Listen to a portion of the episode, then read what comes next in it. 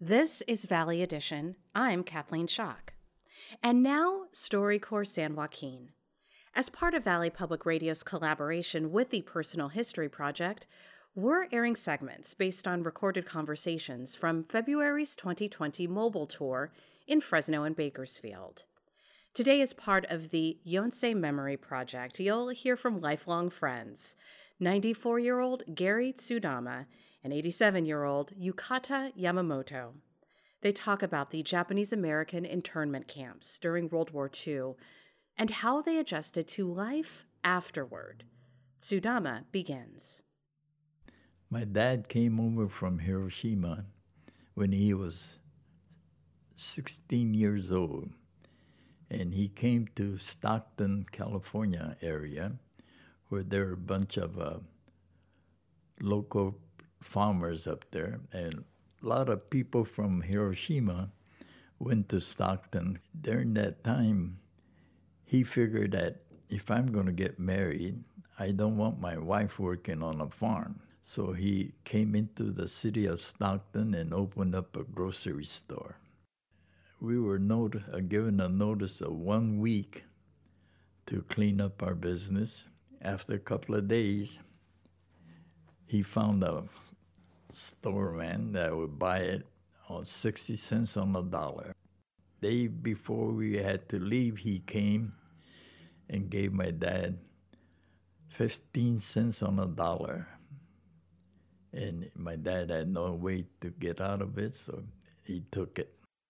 When Japan uh, bombed Pearl Harbor in 1941, that day, December 7th, uh, it, it, it, turned uh, our, our lives took a different uh, path. Shortly after Pearl Harbor, I noticed that uh, on the telephone poles, uh, the army, uh, the soldiers were going around tacking up a, a memorandum. And on that, it said that all persons of Japanese an- ancestry will have to vacate. My parents ran a laundry business in Chinatown. And after the uh, notices uh, were put up, it was about not more than two, three month notice. No, seven days. Seven days. The government would allow us only what we can carry into the camps. We were at Fresno Assembly Center f- from, I think, around May to August. And then we were told that we would be relocated to Jerome, Arkansas. At that time, the government issued a uh, questionnaire to each family.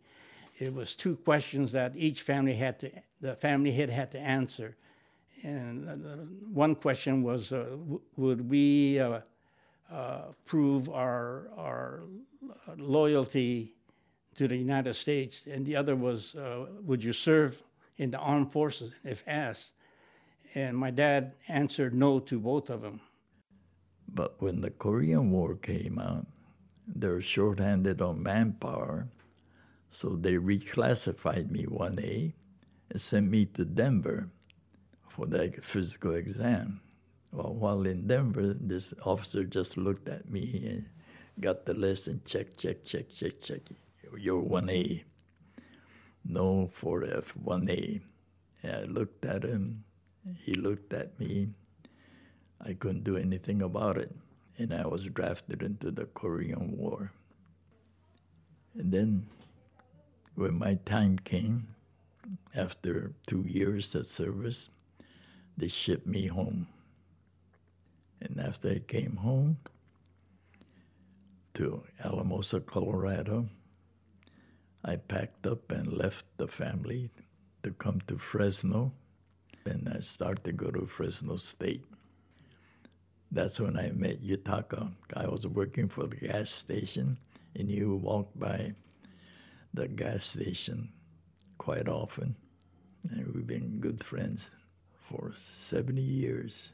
When I came to Fresno, my sister was in Reedley, and she says, Gary, we're going to introduce you to a girl. So they took me on a blind date. That's where I met Betty. And after 46 years of marriage, she got cancer. One, one day in July, it was a beautiful day. Betty and I was watching TV. And then out of a clear blue sky, Betty says, Gary, you know I'm going to die. I said, yes, you got terminal cancer. So she told me, after the funeral, don't stay home and watch that idiot tube. You got to go out and socialize. That's the best advice anybody gave me.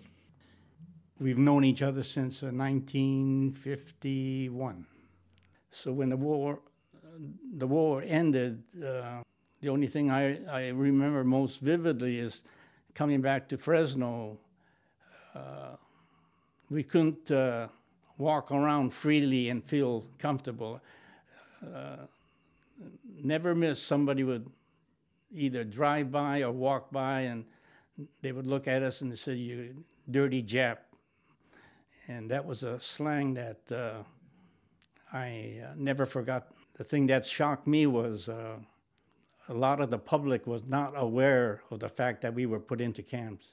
I hope nothing like that happens again to any uh, nationality. Yeah.